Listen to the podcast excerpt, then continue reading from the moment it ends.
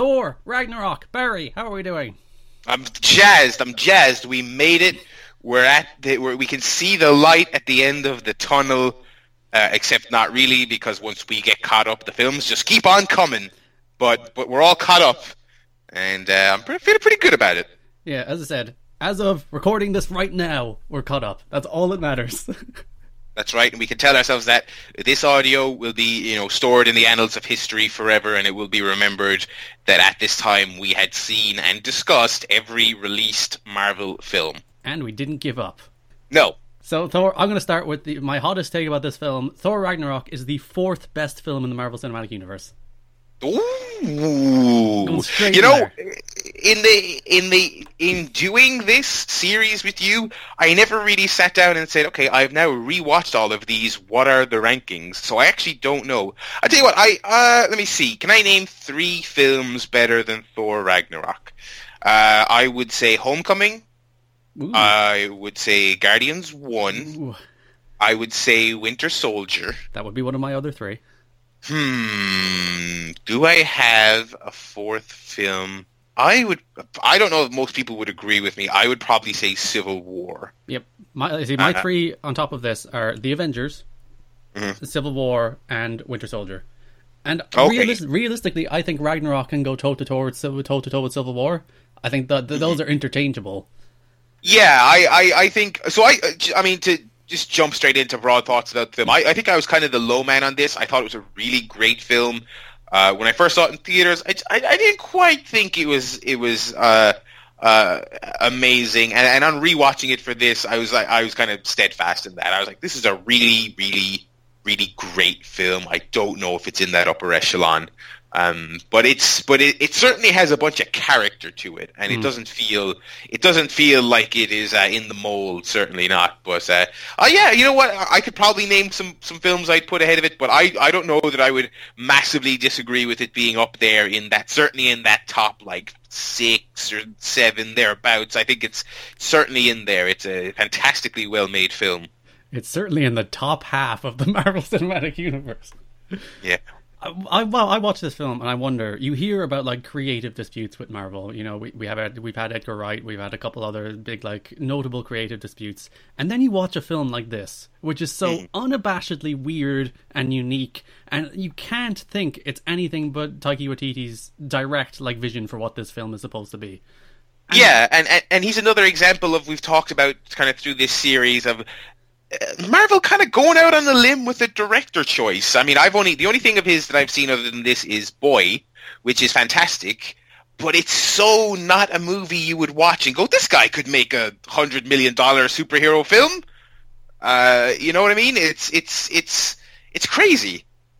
and especially the film that he made is so weird. This film is so like it's it's it's gleefully strange. It's entirely what it wants to be. It takes it's like from the color palette to the soundtrack to the offbeat humor. It's it's it's so like as I said, I wonder where do like Marvel draw the line? Where do they like oh Edgar Wright, we can't let you do that, but we can let you do this with Thor.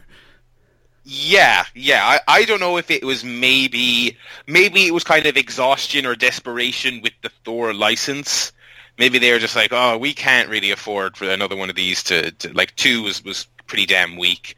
Um, you know, I, maybe it was that, or maybe just maybe the right executive in the right office just really liked the director's previous work and pulled enough strings to just let him do his thing.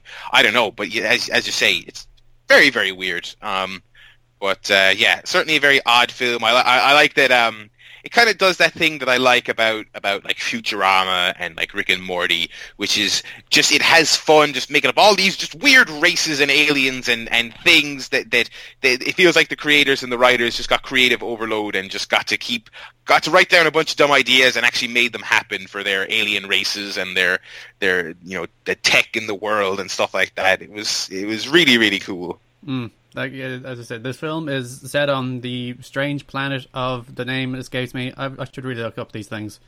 Yeah, I, I, Sakara. uh, Sakara, that was it. Yeah. which is basically the land of lost toys across space and time. Anything that gets lost in space lands up on Sakaar.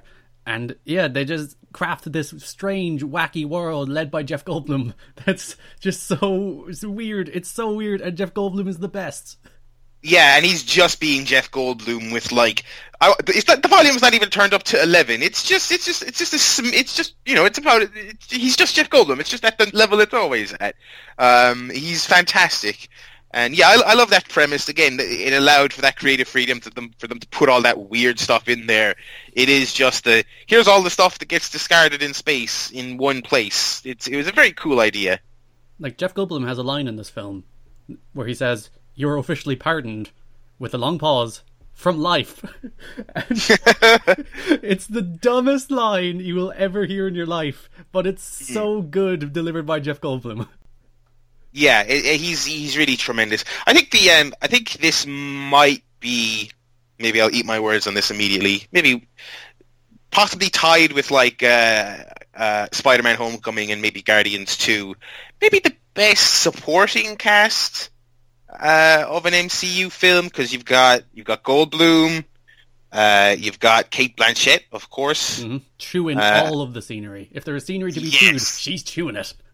I mean, talk, talk about Goldblum. She's right there with Goldblum, just having the time of her life in that role. I mean, that's just, just, just, just. I'm in a dumb movie, comic book movie, alien movie thing, and I'm a goddess, and I'm just gonna, I'm just gonna, I'm just gonna '90s comic book villain it up for this role. Wearing her weird antler helmet. It was a cool look. That was a cool look for for for for Hela. Uh, yeah, it was, it was. She was she was really tremendous, and obviously you got you know you're returning uh, Idris Elba and, and, and stuff like that, and Mark Ruffalo and Anthony Hopkins.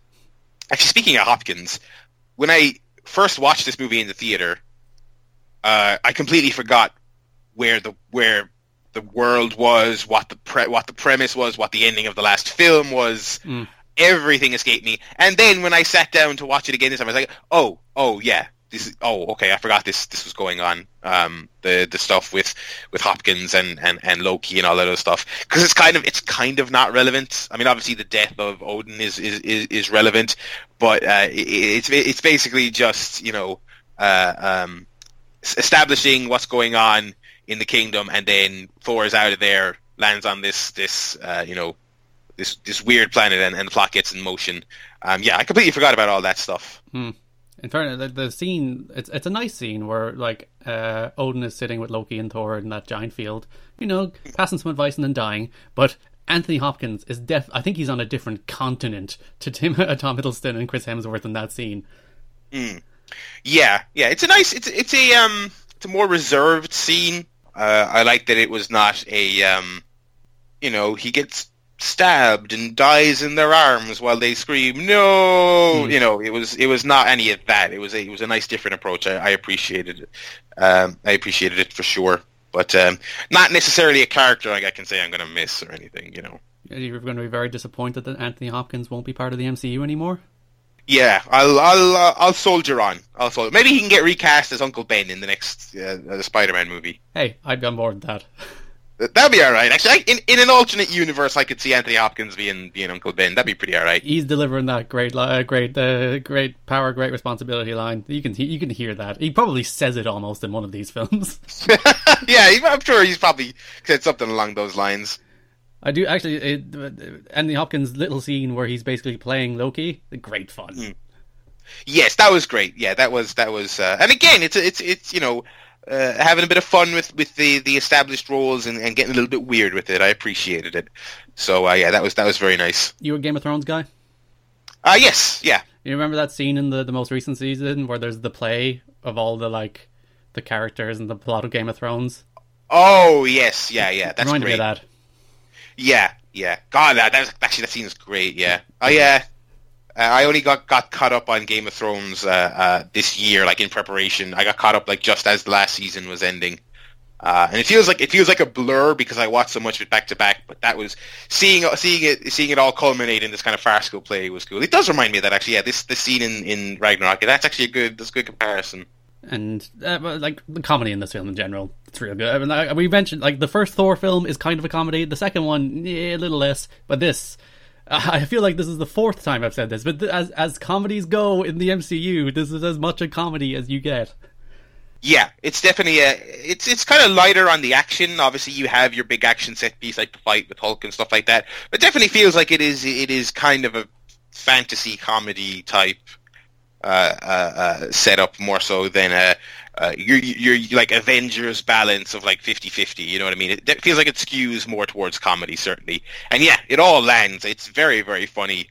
Uh, no no real bombs. There's no there's like I don't recall anything where it's like oh that didn't land. It's like no, it's all it's all funny. There's some belly laughs in there, and when you're not belly laughing, there's plenty of just chuckles and little things that'll make you smirk and I think the cast helps that as well as the writing. I mean, you know, uh, this is the most fun I think anyone's ever had with Hulk on screen. Mm. Certainly.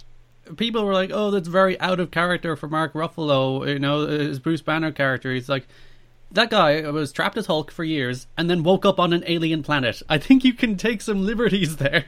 Yeah, especially I mean, the longer these movies go, and the more into the reads you get with the with the with the stories. I mean, you have to, yeah, yeah, like you say, you have to, you know, roll with it uh, given the context of what what is happening in this uh, you know in this scenario. One thing I'm curious about, surprised I didn't see more kind of you know nerd outcry for this, was that they they could have maybe done a bit more with as as a lot of people mentioned. This is obviously kind of rolling in several ideas from the Planet Hulk uh, uh comic book that that sort of famed arc that people wanted to see in films. Obviously, Thor lands on this weird planet. Turns out Hulk already washed up there and became like a, a gladiatorial uh, champion. Uh, you know, I I thought there was probably more there they could have done with it. It's like he shows up, they have the fight. You know, Hulk is reluctant to leave, but eventually, of course, they do leave. You know what I mean? It, it's uh, there was there's certainly more potential there, but uh, I, I I thought it, what they did was, was pretty damn good. And plus, you don't want to you don't want to focus too much on Hulk as well, because as we've discussed, he, he does work better as part of the the team. Mm. At the end of the day, this is still a Thor film. Absolutely, yeah. And I, I, I don't know that if they had gone fully fledged standalone film with, with Planet Hulk, that it would have had the, it would have had the legs. We have to give a shout out to Korg as well. Korg is the best. Oh, yes, absolutely. And probably the probably the funniest uh, character in the film, I thought. And um, I tell you, the director pulling double duty. That's a mm. great performance. Um, just just funny and just kind of instantly likable. Just a, just a very a very soft, charming voice on on on Korg. Again, there's a line in this film where Loki appears as a ghost and then disappears, and Korg runs up and kicks the wall and shouts, "Piss off, ghost!" it's yeah, my favorite it's thing. Great. I love it yeah. so much. I hope Korg. I hope Korg is a thing going forward. But uh, yeah, I'll tell you what. One one weird thing about this movie, um, one one disappointment I had was I remember when the tr- first trailer uh, hit. It was uh, pretty. It, the world stopped on its axis when that trailer came out, and people were like, "Oh my god, what is this?" Uh, it had that great music and all those great visuals. Was it, you, you, you, were you like me and you were really disappointed when you saw that like like seventy percent of the cool imagery in the trailer was contained in one like thirty second flashback? Mm. And like. Mm. I, I really I because I, I, I, obviously I watched the trailer and the trailer does the Hulk reveal, which you kind of understand why. But like, yeah. if, if, you go into this film without knowing, like, and I, I don't know how how that is because it, I didn't do it myself. But I'd imagine if you went into this film knowing nothing about it, and the reveal of Hulk just being there across the, the, the like, I'd imagine that would be so much better if you didn't see that in the trailer. Absolutely, yeah, uh, and it's it's one of those ones. I, we talked about like trailer reveals uh, in the Spider-Man episode. This one, I totally agree, and I my initial reaction was the same. But uh, yeah, it, it's a tough one. I kind of feel like it is actually a selling point. Mm. Um, but yeah, man, can you imagine? Can you imagine not knowing that's what that's what happens? That is a that is um that's quite the thing. And it's funny because it's like even if you try and avoid like those trailers when they go live on like YouTube or whatever, they still play before every damn film. Yep. Um, imagine close your like, eyes, block your ears, run out of the room yeah. for, for two minutes. I mean, I watched the Infinity War trailer when it came out because it was Infinity War. It's like, okay, well, obviously I have to watch this. But if I did try and avoid it, I think I've seen it three times in theaters now. Mm. Um, so you'll see it you know, before Black Panther. yeah, and Ragnarok as well. Oh my god, I feel like I saw. I mean, obviously they knew they the reaction to the trailer was so positive because I feel like I saw that thing so many times before other films, even films that I, I don't necessarily think would have had like summer blockbuster superhero movie trailers on them. But um, it was it was certainly effective. Great use of music in the film and in the trailers as well. A little bit of Hotline Miami soundtrack on there, which I really appreciated. One of my favorite video game soundtracks ever. Mm. Uh, yes, supremely well marketed film. And plus, you know, like they got they got Goldblum, little snippets of Goldblum in the trailer as well, doing his thing. Um, yeah, it was it was great. And you mentioned the music, of course. There's a immigrant song by Led Zeppelin, which is kind of the centerpiece of the film. Uh, yes, yeah, uh, and, and it fits really well. Again, we've you know we've criticized some of the music in the MCU. Nice for it to have a a, a, a a standout song that you can point to and, and recognize and recite uh, uh, that's associated with this film. And it seems like a song that was literally written for Thor. Yeah, and it is very very well deployed the both times it's and like it, it, it, uh, very rarely do i like third acts in this film i think more or less the third act in this film really does work yeah no it does uh, it definitely sticks to landing we haven't really talked about kind of the valkyrie characters um uh what, oh, what you, you were talking yeah you were about you were mentioning the, the 30 seconds of imagery. oh yes yeah so the, the, the, the really cool sequence in the trailer, which is actually just all contained within one flashback. Which, on the one hand, I was disappointed about, but on the other hand, when I was rewatching it for this, I was like, eh, a full movie looking like this, that's a Zack Snyder movie. You know what I mean? I. I, don't, I don't know that I want to see that, but it's certainly cool while it lasts. But the kind of the the, the, the they were really interesting. What's the, the main character, the main Valkyrie character's name? Escapes me again because I'm awful with names. Um, uh, Valkyrie Tessa Thompson played her. Oh, she's just called Valkyrie. My bad. Um, but she did have a name in this. She wasn't just called Valkyrie, wasn't she? Uh, IMDb just lists her as Valkyrie. I, yeah, I'm, i think that's wrong. I don't know that, that, that she's just called Valkyrie, but uh, Tessa Thompson's character anyway. Uh, really enjoyed her. You know, a, a good badass hero. Uh, obviously begrudging. You know, not not just uh, I'm I'm a member of the team right away. You know, the the, the begrudging hero, uh, which is always nice. Uh, so yeah, that that that whole and the way they all came together at the end was was very very cool. Yeah, one of the one of the better final acts, especially compared to um, Guardians Two, which we talked about uh, two episodes ago, I believe it was. Um, uh, yeah, this is this is a, a pretty strong one. Mm. And like every little character had a little arc. Like the Valkyrie character was a drunken person running from her past who had to embrace her past and take on the mantle of her legacy. Mm. Like Thor's is fairly straightforward, you know, hero taken down a peg, redeems himself. You know, that's nothing special, but at least you know everyone has their little character arc. Yeah, absolutely. Uh, got to see Thor do some thunder stuff. Mm-hmm. which have we seen that before? I don't know. I feel like I don't know that we've seen that much before. I think it it's always been tied to the hammer. Yes, yeah. As opposed to him just being straight up God of Thunder, or spark- yeah. Sparkle Hands if you prefer. Yeah, uh, got Chris Hemsworth with his short hair. Um, he's looking well. He's looking well. Uh, yeah, short hair and the lightning eyes. Good luck. It is. In fact, uh, you could do uh, anything to Chris Hemsworth, and he'd probably be looking well. God damn it. That that's true. Yeah, I don't know why. I don't know what they could do. They could shave him bald. He'd probably make that work. Speaking of looks, we we got our most ruffaloed up Hulk ever. Mm-hmm. Uh, in this film. They got they got some Ruffalo face tech on that Hulk. It was I thought it was incredibly jarring in the trailer. In the actual film, I thought it was fine. It, it, it, when I watched that trailer, I was like, oh my god, I am not going to be able to watch this movie. Look at his look at his face just on this big weird alien thing. How weird is this? But it actually came off supernatural and well, natural within the context of a superhero film. Uh, in the final thing, but uh, yeah, you know, Disney they're they're always pushing that that um, they're always pushing that envelope with, with, with the tech. Wait a minute. You know the Loki actor in the little play? Yeah. That was Matt Damon. What? That was Matt Damon. oh my god. What? How did, I, how, how did I watch this movie twice and not realize that? Yeah. How did that? How did I never like even like hear of it? That's just kind of thing you like, oh, you know. Look at Matt Damon's great cameo. You know. Yeah, and I've never, I never heard about that until now. Jeez. Unless the Wikipedia page is lying to me, it's like an uncredited Matt Damon plays the Loki actor. What? mm, is it another Matt Damon? No, the, the link goes to the right Matt Damon. Wow. And a nice touch, actually, uh, Luke Hemsworth played Thor in that scene as well. Oh, that's nice. So, brother of Chris. That's it's a nice little thing. It's a nice little thing in there. What do you think of the Doctor Strange cameo in this film? I liked it yeah, it was alright. Um, didn't didn't make much of it, um, but uh, yeah, it was okay. Um, didn't they have? Didn't they have? Was Thor in the post credit scene of Doctor Strange? That was that one, wasn't it? Yes. Drinking the beer. This this straight yeah this actually yeah this straight scene was was in in the post credits film uh, post credit scene of that film wasn't it? Uh, I think so. My memory's failing me now, but uh, yeah, I guess they're gonna.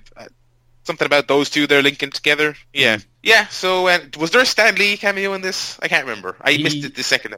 He was the one that cut Thor's hair. Oh yes, yeah, yeah, yeah, yeah. Okay, of course. Apparently, Stan Lee was yeah. uh, admitted to hospital yesterday as well. So. Hmm. Hmm. Yeah. What is he now? Is he ninety? He's 96, I think. Jesus Christ. Okay. He is getting up Uh, there. Yeah, he's getting up there. He could literally Um, die at any moment. Yeah, yeah. So that's quite a run. Um, yeah, I completely forgot that he was the yeah doing that. So yeah, this is a pretty swell movie, and the fight scene with Hulk that we kind of alluded to, it's a great fight scene as well. It's Yep. uh, uh, really well done. Uh, one thing, one thing from the trailer that I would the, the, the I know him from work line is great, but again, I, I had seen it fifty times by the time the the, the actual movie came out. Yeah. And in So- fact, the, the the scene where he does the thing from the Avengers to Thor, and then Loki starts utterly celebrating. Yeah, I like this. Like this film actually has a love a, a ton of tiny little references to the universe that like are, are really nice little Easter. Like the the thing where he's going through the the vault and he uh, they find the the Infinity Gauntlet, which people are like, oh, it's a big plot hole in the Marvel Cinematic Universe that the in Asgard the Infinity Gauntlet's just sitting there, and she's like, nah, it's fake. Yeah, yeah. I I was thinking watching this, given the nature of the planet it's set on, I didn't I didn't really comb the, the, the film for references, but I was like, I'm sure there's ten million things in this that are Hmm. that are really really kind of minute references and nods here and there. But I, I didn't catch any. I'm, I'm I'm also rubbish with, with comic book trivia. I mean, most of that stuff just goes over my head. Yeah. Oh god, Idris, Idris Elba's in this film too. Yeah. Yeah, he's in all of them. Yeah, um, yeah. I like Idris Elba a lot, but I feel like I've never, in terms of feature films, I've never quite felt like, oh, Idris Elba, he's he's you know really bringing it. Yeah. Um, I saw I had- what's the, the the Aaron Sorkin film, Molly's Game. He's in that. I like him in that. I heard that's good. I haven't seen that yet. Um, Yeah, I think he's Yeah. in a different film here, basically, isn't he? yeah, I mean the Asgard stuff just isn't really. Um, it's not super notable. Though we do continue the, the Asgard soldier legacy of all utterly being useless and dying immediately, Yeah, yeah, which I think is the third film in a row. yeah. I don't know what use it is really. Hela just you know, I, I, yeah, doesn't like Hela like wipe them all out like on her own basically, or, or you know something like that. Mm-hmm. Yeah, Like, the- the- like there's the, the the pals of Thor from the first film, and like they played a smaller role in the second one. They're just killed in this film. yeah, yeah. It's like again, like the the second film just just not relevant at all. just like yep. And Jane Foster does not get her tiny cameo in here, just like what's her name did in Spider-Man: Homecoming. So she's still not alive. She's long gone. Yeah, yeah, yeah. But yeah, I like this film. I really, really, I like. This is the only Marvel film I've seen twice in the cinema. Like, I, You saw it twice at the cinema. yeah, I was like, I really like this film. I'm going to go see it again. Yeah, it's very easy to watch as well. I did notice that on a rewatch. It's just super digestible. And it's Um, like it is two hours ten minutes long, but it's I think it's one of the rare Marvel films that feels worth its its runtime.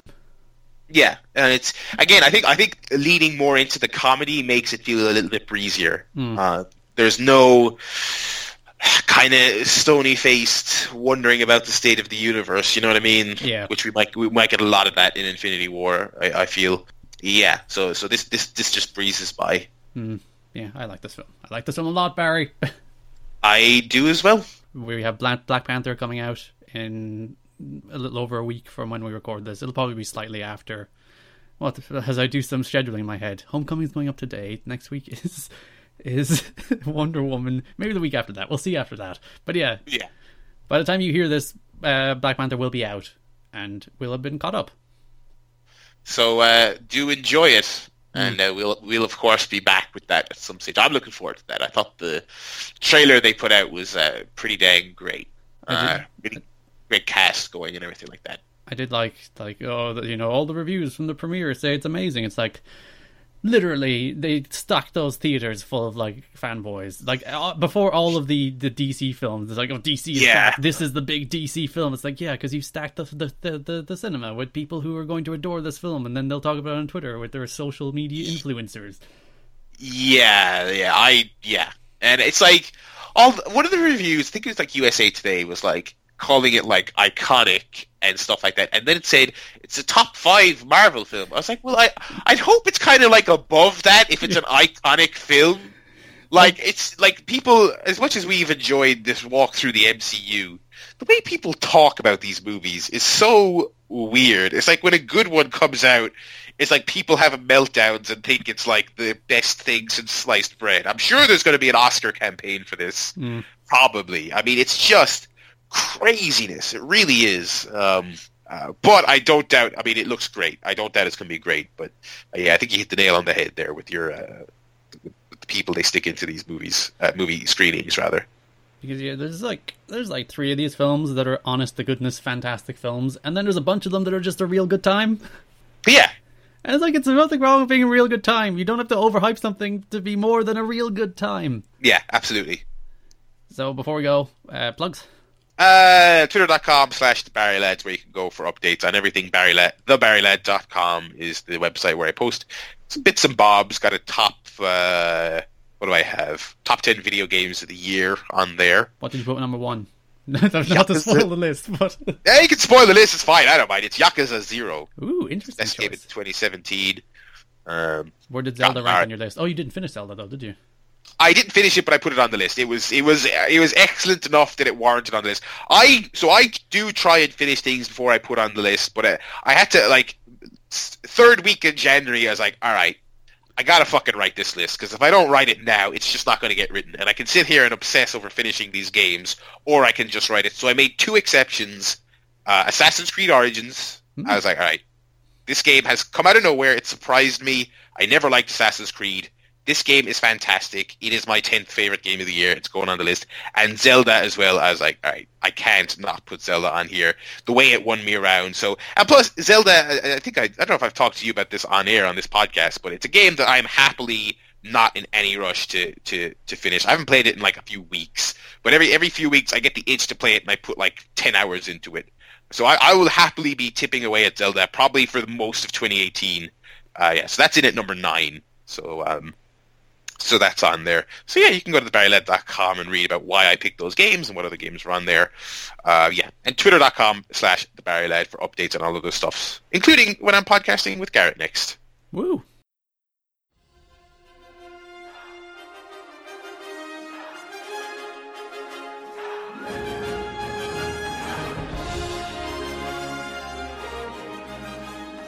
Welcome our two podcast a week. The final film before the Avengers Affin- Inf- Affinity War. Yes, it's a war about people who like each other. Infinity War comes out at the end of April. Is Black Panther Barry Black Panther? Yeah, I'm all hyped up for Affinity War. That's I, I think the world could use something like Affinity War. That's the big follow up to Civil War. You know, where instead of fighting, they just hug, and the film is like two minutes long. I mean, that's much needed. It was pretty grim. It was pretty miserable there at the end, but bring it back together, bring it in for a hug. You know, um, I'm all about that. But yeah, before we get to the Infinity War, we got the Black Panther to do. We do. I I don't know about Black Panther, Barry, because everyone loves it, and I think it's a good film, but I don't think it's a particularly great film. Hmm.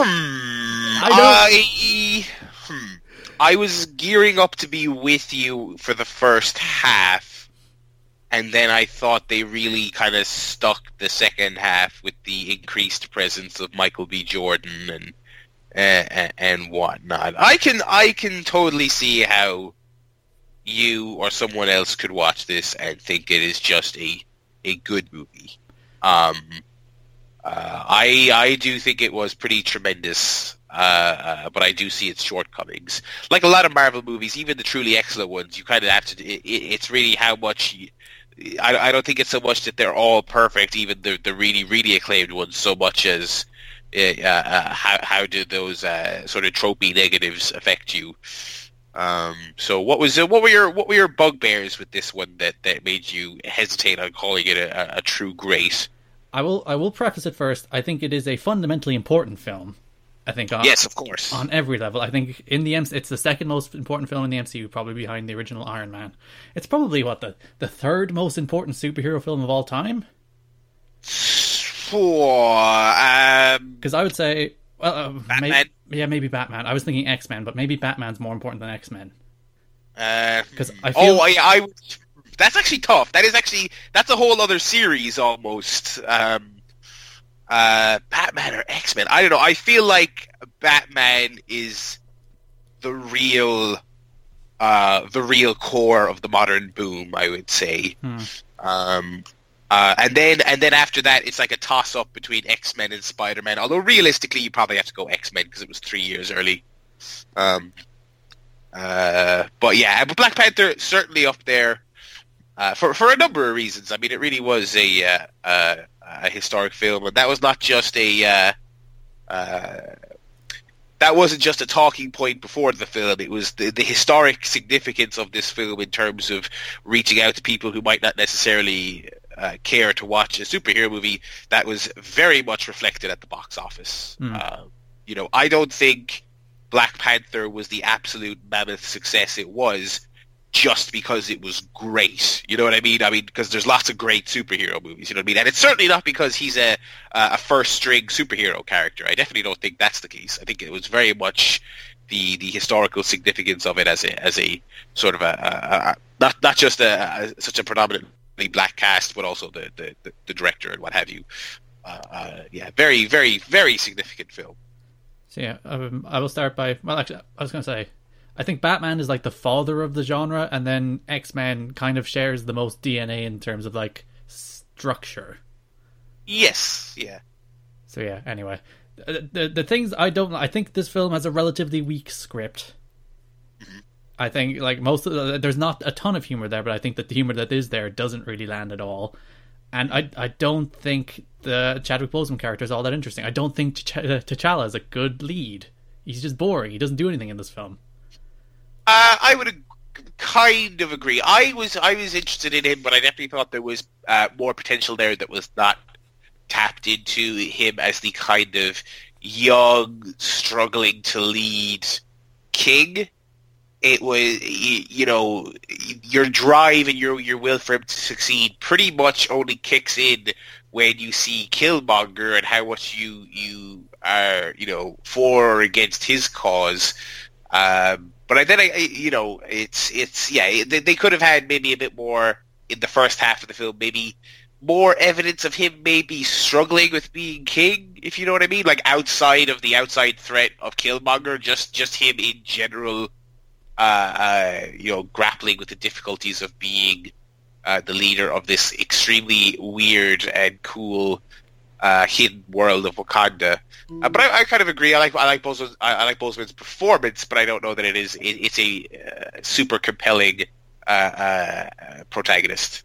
Because mm, it's just, I think you're right. Because this is relatively off the back of Civil War, where his his father is killed, so he's just thrown into leading this nation all of a sudden, and yeah, you don't really get the sense of that burden on him, do you? No, no. It's like it's it's you know, Killmonger comes in and and there's only dissension because of the external politics of Wakanda, or, or the lack thereof, right? He wants to, you know, take this technology and, and, use it all over the world. But up until that point, there's like zero dissension in the ranks when it comes to T'Challa, uh, with the exception of that one tribe. But they even say in the opening uh, uh, exposition that tribe has always kind of been the outsider uh, uh, dissenting tribe, so it's not even like it's just him. Uh, yeah, yeah, they, uh, they they really could have, like you know, maybe before we even see Killmonger in Wakanda, just that that people are dissatisfied with T'Challa. I don't know because he's young, or because they think he's not worthy, or they, you know, he won obviously that, that battle right, but you know, maybe they just didn't like how he did it. You know, something like that that, that could have uh, made it feel like he was fighting a bit more from the bottom. But uh, but again, yeah, I think I think there was just so many other things in the film that worked for me that I was able to kind of just roll with that. Um, yeah, I think I think it's good performance. I think he's a kind of a charismatic guy who's who is inherently likable, which helped a lot. It probably doesn't help that he is he is dramatically overshadowed by Michael B. B. Jordan. This is the Michael B. Oh. Jordan show. He is he is fantastic in this film. Yeah, he he really is. He really is tremendous. Uh, uh, you know, super charismatic. He, he's uh, his kind of Oakland uh, way of talking contrasted with the with the the way everyone in Wakanda acts and speaks and, and behaves is such a it really makes him pop off the screen as you know along with his own just general presence uh, yeah, he's he's really tremendous, uh, and you know he's got to be one of the sort of I, I don't even I feel like calling him like quote unquote like promising and young is kind of overstating it. Like he's he's been around for a few years, but he still feels like he's very much on the ascent, and, and he will be, you know, one of the, the most compelling actors in, in Hollywood for, for a long time to come. And, and this is uh this is his piece de resistance. Actually, I haven't seen Creed. I shouldn't say that. I I, I know people love Creed, so I should I should say this is his big coming out party. But it did it did feel like when this movie came out, there was like a whole new generation of people almost exposed to him because obviously it was infinitely more successful than Creed. But uh, but yeah, he's he's phenomenal. Because Creed, I, I I like Creed because it is the most formulaic sports film of all time, and I don't mean that as a bad thing. It's just like it hits all of those sports sports films beats like perfectly, and he's really good in it. And then he just walks into this, and he really just steals this film. This is his film. The second he like walks onto the the, the freaking when when does he first show up in this film? It's when well he's he's in it in, in small drips and drabs fairly early. Your classic, you know, Marvel format of here's the hero doing this thing, and then twenty minutes later, oh here's your little tease of what the villain's up to. Uh, but the film, I don't think, really gets going until he arrives in Wakanda, which is a solid hour, if not more, into the film. I think. Hmm. Uh, uh, and I think I think speaking about him and what works about him, I think that's what I what I kind of mentioned earlier about you know whether or not you think the movie is good or excellent is how much you kind of weigh certain things. And I, you know, a big uh, negative for me with a lot of Marvel films or and you know superhero films in general is the weakness of the villain. And so obviously they have this powerhouse performance with Michael B. Jordan, but also uh, character-wise with Killmonger, they've given you something to actually sink your teeth into. Uh, uh, in terms of motivations, uh, in terms of a tragic backstory. I watched this with uh, two buddies of mine, and when we came out of the theater, I see a lot of superhero films with them. They're like my superhero pals. I go see all the superhero crap with, good, ba- good, bad, and in the middle. Uh, and I had never seen them so compelled by a villain or so intrigued by a villain as as they were with him and that obviously sparked lots of debate after the after the film first hit. People thinking he was uh, people disliking the film because he was the villain, people liking the film because he was a complex villain that was tragic in some ways. Uh, uh, there were so many aspects of what he was that were that were compelling, um, and I think that's kind of what tipped it over the edge to me. As okay, no, this is an upper echelon Marvel film because they have all those other great aspects that the MCU has, but they have him there, you know, really hitting a home run in the area where a lot of swinging and missing for, for the MCU in that department. He's he's motivated by something as opposed to mustache twirling in the uh, fair enough. He does veer a little into mustache twirling. I want to blow everybody up a little. But at least the motivations behind that are relatively sound. And he actually has a stance, though it does descend into I want to steal the powers of the superhero, which, eh, but still. yeah, absolutely, of course, yeah. And it, I remember being so disheartened when I watched that trailer, and it was like him wearing a Black Panther suit, and I was like, oh my god, here we go oh, again. Oh no, there's no way they make this good, but. That was really such a, a, a minute aspect of the film. But yeah, and you know, in the end, I mean, I, I thought the ending fight sequence was a bit tiresome because it just turns into here's a superhero film with the two sides of the war going to battle and all these explosions and CGI rhinos and stuff. And I, I kind of tuned out for that, and then I kind of tuned back in for the actual climactic battle. Uh, I really liked the, the that fight between Killmonger and T'Challa because when a push came to a shove, you know, it was like they could have saved him, but Killmonger, while he was redeeming himself in death, he was also like, just, just so you know, I'll always be this way. This is always, you and I will never be on the same page philosophically. Mm, we both want the same goals, but we have very different ideas on how to really get there in the end, don't we? Yeah. Uh, though, I, yeah, that kind of final battle with the, the, even the way what's his name, his his brother-in-law turned on him. It's just that didn't feel. He's like, okay, I'm just going with the bad guy now. Yeah, yeah, but that, I mean, that wasn't even a character that I think was even especially fleshed out beforehand. It was just kind of he was very just yeah, which was probably there. the which was probably the problem, right? It's just, yeah, why it's like oh, okay, you're just gonna fight, okay. I thought I yeah. thought they were doing a whole like set up and turn thing, but now he's he's just gonna fight to the death. It's fine. Yeah, Um, I, I, and I think I think the all of the secondary characters could have been fleshed out a little bit better. There was, you know, a lot of them had a certain cool factor to them, and I think there's room for them to be expanded on in future films. But in this one, yeah, you know, they were they were kind of just there. Uh, uh, you know, you had the sister character who was kind of funny, but uh, I could have done without the uh, the "What are those?" reference in, in, in 2018. Mm. Uh, I don't even know what year that was. That was at least two years ago, if not more. Uh, in fairness, it was Uh, probably when the script was written, so somebody should possibly, but At- but at some there, stage somebody it, should have there went- it is. The, there it is. Is the folly of writing jokes like that? yes, at some stage somebody should have went like, "Think we should take that out?" Yeah, absolutely. Yeah, and it's like uh, you know, I'm sure. I'm sure folks behind Kick-Ass wish they could go back and do a remaster where he's posting on Facebook rather than MySpace. you know what I mean? no, that makes films fun to go back to in a way, doesn't it? It kind of does, yeah. It's it, especially from this era because it's all everything moves and changes so fast these days that stuff like that is such a specific uh, snippet of time. Although, as an aside, I remember watching Kick-Ass in the theater, thinking, "What MySpace? what the hell? Was this film like delayed several years?"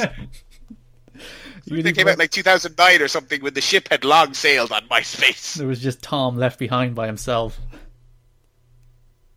Oh, poor Tom. Actually, not poor Tom. He's rich. Was was Tom a real person? I was doubtful. Oh yeah, no, yeah, yeah, yeah. Even though, even though he seemed like a sort of uh, uh, uh, robot with a stock photo, he's a. I think that's. I think that's still his picture on Twitter. I think he has a Twitter profile now. Um, but he's exceedingly rich because he did sell off MySpace at its at its uh, apex. Some sucker bought it, like like freaking Time Warner and AOL. Yeah, what the talk about business deal of the century. This is why you never buy any tech company. No, I mean, yeah, I feel like I would just, yeah. I remember, I remember when Bitcoin was first blowing up, and I was like, maybe I should get into this, and it's like, ah, no, just don't, don't buy, just buy physical things you can actually hold. Websites and fake money, that's not worth it. yeah, let's But, buy but uh, Blu-rays. Those will never go out of style. yeah, um, but yeah, so uh, uh, uh, we're talking about secondary characters. Yeah, I, I think, I think they were all kind of amusing, but yeah, not mega compelling necessarily. Especially the love interest character. I feel like they did basically nothing with that. Yeah, pretty much. I was uh, my favorite part of this film is what I've liked about all the recent Marvel films is that they've kind of dived into genres. And there's Yeah. there's like a spy thriller sequence in like the first act. It's about uh, half an hour, an hour in, where they're they're staking out that club place, and it, it kind of becomes a James Bond film for like twenty minutes. I was into that. Yes. Yeah, it was it was cool. It was well done. Uh, you know, kind of casino stakeout scene. Absolutely. Did you did you cringe at Martin Freeman's accent? Have you gotten over it yet? No, I'm still yeah, I'm still cringing at it. I have not gotten over. Uh, uh, it, it, it was pretty weak. I know I know that his character was something of a sore spot for people, uh, because it's like the the the white CIA agents going into this hidden nation of, of, of pure untouched African nation and participating in their wars. It's like I get it. That's pretty rough. It's not. It's not perfect, but uh, yeah. This- I was. I was. He was in the film more than I was expecting. This is like his foremost MCU uh, uh, presence. Again, still not massively in it, but in it more than I was expecting. This feels for him like Thor felt for Coulson, where he's like, yeah, he's kind of in the other ones, but now he's in a film. Yeah, now he now he's in it. In it. Yeah, it's yeah, it's and, and it's cool. I like Martin Freeman a lot. Accent aside, um, uh, yeah, that was that was pretty cool. Actually, did you see they're bringing Coulson back? No, oh yes, no, I did actually. Yes, yeah, yeah. Um, is that in Infinity War, or what's the deal with that? Uh, it's in Captain Marvel, which I think is set in the 90s, which is the reason they can be bringing back without. Oh, right, right, right. That makes sense. Though I say it's the reason they can bring him back without bringing him back to life, but they already did that in the TV show. Yeah. Uh, yeah, I forgot. Captain. Yeah, there was uh, there was some you know jumping ahead to Infinity War a bit. There was some uh, hubbub that uh, Captain Marvel will be in that uh, because I think there was like there was like a freeze frame from a trailer doing the round. I think it was the Super Bowl ad where it's like like literally a freeze frame and a few pixels. Someone was like, "Is this is this Captain Marvel standing behind um, uh, Captain America?" And I think they actually confirmed that yes, it was, and that she uh, there there were things filmed that were then subsequently taken out, and that she is not in the movie. But but who knows? That could be that could be uh, a, a double fake out or something. Uh, Russo brothers very chatty about what is and isn't in this film already, to the point that I think it's all just lies. Yeah, like Uh, though I, I, I saw You know, yeah, people are dying, folks. Don't you worry. We're killing people left, right, and center in this movie. We Yeah. got you. I saw I saw a Twitter moment. I didn't bother clicking on it, but it's like you won't believe the people who have a big role in this film, and one of them was Thanos, and I was like, he's been front and center of every trailer in this film, and you are surprised that he has a big role in it. Yeah, that's a uh, yeah, that's a, that's a weird one.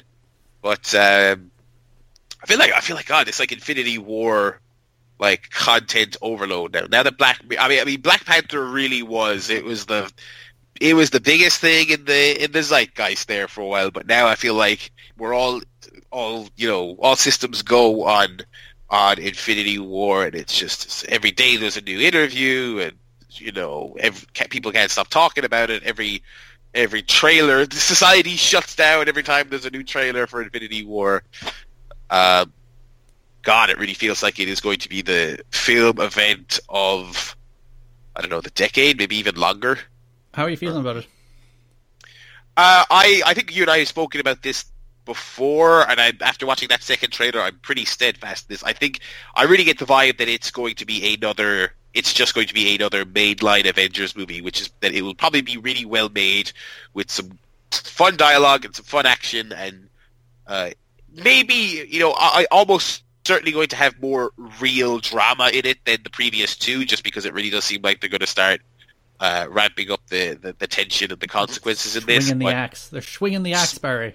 yeah, well, they have to. They got. They, they can't have all all twenty six of those people on screen for the whole film. But um, other than other than that, I mean, from looking at the trailers, it, it really just feels like a, a very formulaic uh, uh, superhero film. But again, that's that's you know unfairly judging based on on promotional materials. There's there's uh, so many threads coming to a head in this film that I'm sure uh, it'll be more compelling than perhaps the uh, the trailers or whatnot uh, make it look. But right now, I'm excited, but uh, reservedly so. I'm not going in expecting the best movie ever, but I'm expecting a hell of a spectacle and for a whole lot of excitement from people around it, uh, which is kind of fun. I mean, I've, I, you know, I like comics a lot, but I've never been a massive comic nerd, and it's kind of fun seeing people. This is the culmination of their life, basically. Um, uh, yeah, I'm I'm I'm anticipating it greatly. I have I have secured the morning after it comes out off work because I'll go to a midnight launch for it. Um, but uh, I've modest. I've, I'm keeping my, my expectations for the actual like quality of the film in, in check. I expect it to be good, but not anything excellent. I think of it a lot like I'm currently thinking about Ready Player One. Oh, Because if you watch the Ready Player One trailers, you'll look at them and go, oh. And you'll just be like, oh, look, it's references the movie. But then you realize it's being directed by Steven Spielberg, right. who I have some amount of faith in in making more than references the movie. So now to, to talk about Infinity War, you look at those trailers and there's a lot of faceless armies running towards superheroes uh, waiting to be smashed, and you're like, haven't we seen that twice at least? But then you look Yeah. at the Russo brothers, who have made two of the best movies in this entire series, and you're like, I will give them the benefit of the doubt. No matter what this marketing material looks like, those two have made two very good movies, and I have faith in them, even though, in fairness, the number of moving parts to make this damn movie where you have like 700 characters all feeding in from like 16 different films, and you're just like, hmm.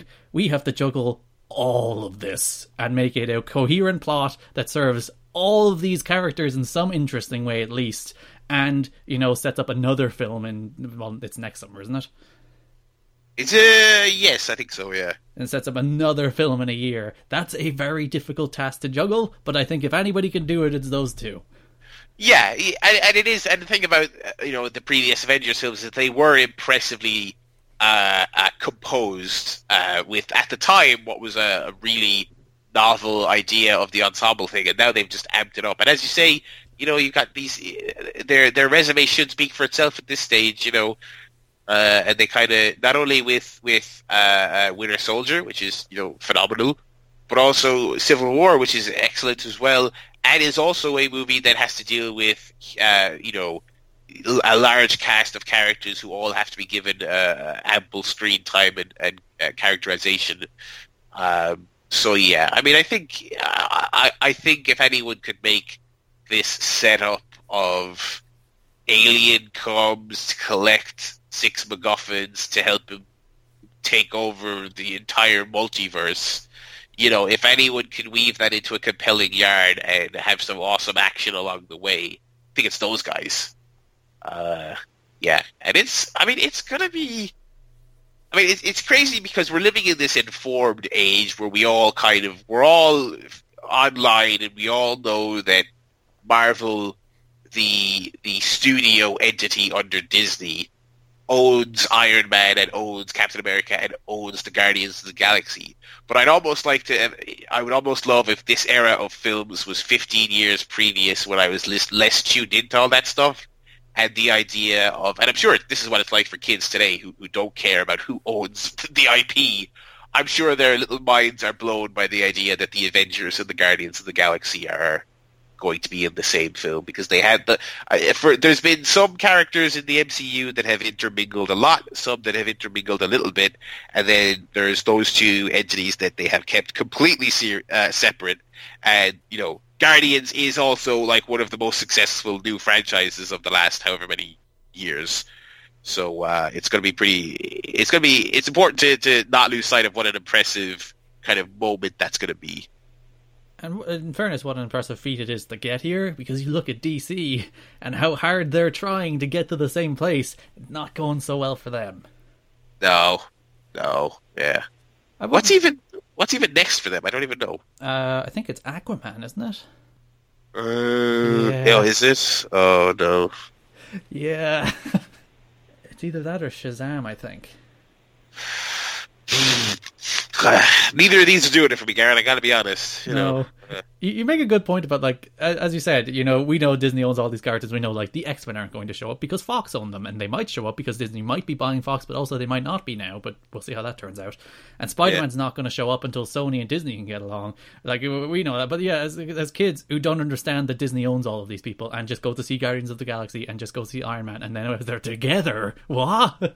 Yeah, absolutely. And it's like important to remember that, that like Guardians One was just an unbelievable success. I mean, it really was, and it was the hottest thing uh, uh, when it came out. And you have to imagine, you know, it was the it was the lunchbox movie for a lot of kids that summer. I'd imagine. Um, uh, and now the idea that they're crossing over is, is, is really cool. You mentioned there as well, you know, Fox and all this other stuff. I mean, and it, it's fun to speculate. You know, lots of speculation about about you know, will there be a stinger in this one? I doubt it'll be a significant part of the film, but will there be like a post credits thing that alludes to any of these previously you know segregated Fox characters uh, uh, being present in any kind of post credits stinger for Infinity War? And if you're being very skeptical, it was announced yesterday that all of the Fox X Men films have been pushed forward a little. So uh, I, think, I think, well, pushed back. But they're they're releasing later than they were planned to. Uh, like like the New Mutants film they have coming out and the Phoenix film they have coming out, they've pushed them further into 2019. And, yeah, and you think maybe that's something to do with them showing up in, in the Avengers? Yeah, yeah, possibly. Um, uh, I mean, I there's been all manner of, of speculation, and uh, it's it's tough to get a read on. I don't know. I mean, part of me wonders, like, you know, did they have their plans for Infinity War, every aspect of it set in stone so many years ago that they can't really pivot now to include those characters, or you know, are they gonna are they gonna take the chance and do it? I don't know. Uh, I you know, I, I I'm, I'm curious. I, I, I wonder if um, you could even do something small, like in a post credit scene, have a character with like telepathy, like perhaps uh, not even make it explicit, but like allude to the fact that they've connected with Xavier or something like that. It really does have to be that basic. It doesn't need to be anything remotely explicit to send people into a frenzy. Uh, we've seen that in the past with post-credit scenes. Um, so uh, yeah, it's it's interesting. It really is. Hmm, yeah, maybe that's why Captain Marvel got cut. They're like, Now we have to squeeze the X Men in here. Sorry, Captain Marvel, you're bumped to Infinity War two. Yeah, we got we got too much going on right now. Or what? Actually, that, get- that film still doesn't even have a title yet, does it? What's that? The second half of this. Uh, I assumed it was just going to be part two. No, they said recently that they they didn't want to call it part two because they wanted people to see them as two separate films. Oh, really? So I think it's just tentatively whatever the Avengers four is whatever. Hmm. I mean, I think that's perfectly reasonable. That's all good. But I mean, It's still part one and two. I don't know. My my feeling is still that. Yeah, I mean, I I think this movie ends with Thanos like. You know, I think I think there will be a decent body count in that movie, and I think the the final act will be like a significant character being killed, and Thanos kind of having the vast majority of the stones and heading towards like I think I think the film probably ends with like one left, and and it's a it's an Empire Strikes Back type ending where everything is extremely grim, which I realize they just had in Civil War, but uh, uh, you know, a, a pretty grim sort of chapter in the story, and then and then I very much feel like the following film will then be Infinity War two. But I, I appreciate that they're that they're making them two separate parts, or two. Sorry, two separate, not two separate parts, two separate uh, uh, things. Who's dying, Cap or Iron Man? It's got to be Iron Man. He- It's the more it's the more jaded character that I think we've uh, uh, we've all had enough of. I mean, I I, I would uh, I would watch more Captain America stuff. I know Steve Rogers, uh, Steve Rogers, Jesus Christ, He's Steve Rogers. The Steve Rogers. No more Steve Rogers ever in any form of fiction. No. Uh, uh, Chris Evans, I know that story going around is that he's done after uh, four, uh, which would be obviously not this coming Avengers film, but the next one. Um, and that's fine, but I still think there's no reason really. I, I don't think there's any more uh, juice to be gotten out of either Robert Downey Jr. or, to be honest, uh, Tony Stark the character. you could you could make an argument that if you're going for the all hope is lost at the moment, Cap is a better kill. Yes. Oh, absolutely. He is. So we should see. Uh, but we exactly, yeah, we'll see. So many moving parts uh, uh, going into uh, Infinity War. One thing I'm gonna say is that is that um, Black Panther did feel very uh, self-contained. Didn't feel like it was really. It didn't feel like the preamble to Wakanda, but uh, to Wakanda to to civil to uh, Infinity War. But uh, the Infinity War trailers do. It looks like Wakanda does host a significant battle uh, uh, in the movie. So so there's an overlap there. Which is nice that they they created that through line without you watching Black Panther and they're like, it's the Infinity Stones or something like that. Absolutely, yeah. I, I would not have been up for that. I don't think we can we should finish up talking about Black Panther instead of twenty minutes about the Avengers. Yeah, well, you know, I mean, that's that's. I think that's indicative of this moment in time. I mean, uh, that's that's the the the main talking point about Black Panther is how great it is and how significant it is. And the it's a distant second, but still the second most uh, prominent talking point about the film is, hey, this is the last one before the big event, you know. Uh, and it's obviously the last time we'll be touching base with the the listeners before uh, Infinity War is out in the world. Yeah, it's, it's it's almost as if we planned it perfectly with Infinity War. Maybe, maybe we did. Uh, Uh, I don't think we can leave Black Panther without talking about like the the style of the film because it's a celebration of African culture on like a level I don't think that's been seen in film Uh, it was certainly not in like a mainstream. or Western film anyway. Yeah, No, certainly not. It's it's unapologetic and it's uh, uh, you know, it's it, they have like their official uh score, but they also have the, their original soundtrack album, which is really great. Uh, you know, featuring Kendrick Lamar and a bevy of other artists. Um, it's it's really cool, yeah, and it's it's uh, it's not kind of uh, compromising or, or putting like a Western face on it. It's kind of just letting it be, which is really cool. So small Avengers tie Ludwig Göransson did the music, like the the underlying score. Who Okay. did, also did the music for Community, which was worked on by the Russo brothers. It all ties together. It's all one universe. Aha! They're all yes. There you go. Uh, uh, it's all it's all coming together. So, do we have any prevailing thoughts about Black Panther or the general Marvel Cinematic Universe leading up to this point? No, it's been it was it was a great film, and it's it's uh it, it's I mean talk about momentum. I, I mean, the Black Panther uh, being the success it was and as good as it was means they they couldn't be on a better footing going into Infinity War. They really couldn't. It made one point two billion dollars right now, which I think is the most of any solo film. I think the two Avengers films have it beaten, and maybe Captain America: Civil War. I'm not sure. Truly, no Yeah. way of knowing.